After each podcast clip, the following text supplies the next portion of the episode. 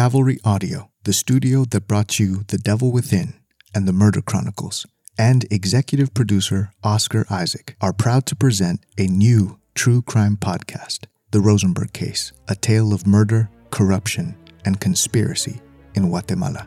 I'm Edgar Castillo, a first generation Guatemalan American. Join me as we explore the true story of the bizarre assassination of Rodrigo Rosenberg, an influential Guatemalan lawyer who was gunned down while on his Sunday morning bike ride in May of 2009. At his funeral, he posthumously released a YouTube video that declared If you're seeing this video, it means that I've been murdered by President Alvaro Colom, Guatemala's sitting president.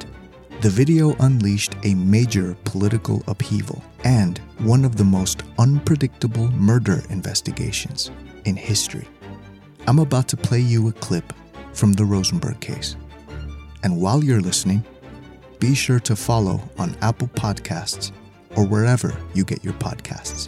You can also listen to episodes a week early and ad free by subscribing to Cavalry Plus on the Apple Podcasts app.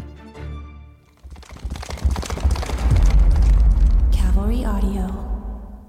On May 10th, 2009, Rodrigo Rosenberg Marzano woke up early, around 7 o'clock. It was a bright, fresh Sunday morning in Guatemala City, the capital of Guatemala. It was Mother's Day.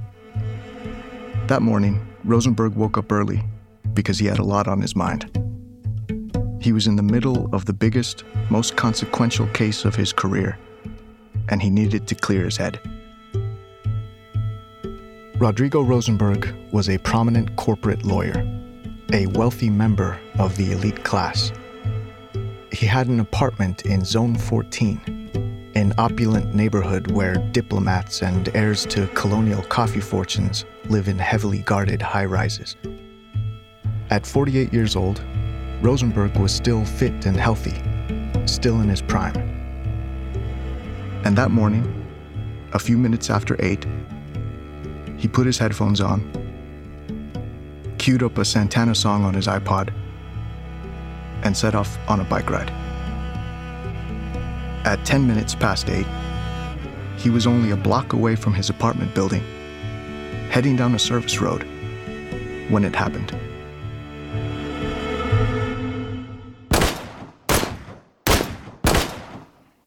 The first bullet entered his back, exiting out the left side of his stomach. The next two shots hit the left side of his face, on the cheek. The fourth bullet was probably the one that killed him. It entered from underneath his jaw, ripped through his eye, and burst out through his left temple. His body collapsed onto a grass embankment on the side of the road. Then, for good measure, the killer placed the barrel of his 9mm to the center of Rosenberg's forehead and fired at point blank range. Rodrigo Rosenberg was dead, murdered. 6,498. That's how many homicides Guatemala recorded in 2009, giving the Central American country one of the highest per capita murder rates in the world. Meaning, it wasn't that unusual to see someone gunned down in the middle of a street in broad daylight but the murder of Rodrigo Rosenberg was different. Hell, it wasn't just different, it was different on steroids and then dipped in barbecue sauce. And within 48 hours, it would plunge the entire nation of Guatemala into total chaos. This is a story about a murder, about how one murder exploded into a political firestorm it's about the international team of investigators tasked with solving the crime and unraveling the Byzantine mystery behind it.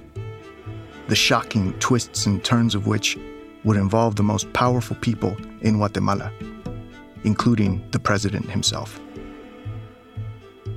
This is a story about power, about secrets and lies, about the craziest, most baffling political conspiracy ever I know that sounds like a bold statement, but trust me, you've never come across anything like this. Imagine Oliver Stone sipping on ayahuasca tea while going full Pizzagate on YouTube. That's the level we're going to reach here. But whenever I think about the Rosenberg case, I always think about the man himself, his state of mind. And I always come back to the same question. The morning he was murdered, right before he died, what was he thinking?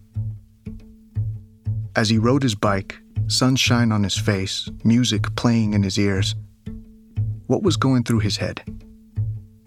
Was he asking himself questions like, How did this happen? How did it come to this? Could I have done something differently? Should I keep going? When that first bullet hit him in the back, as his body went numb and the light began to fade, Maybe he was asking himself the same question the whole world would soon be asking Who killed Rodrigo Rosenberg?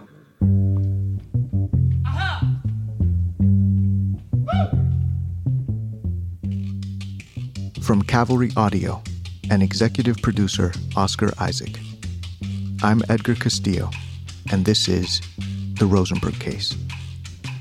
You're listening to episode one The Lawyer.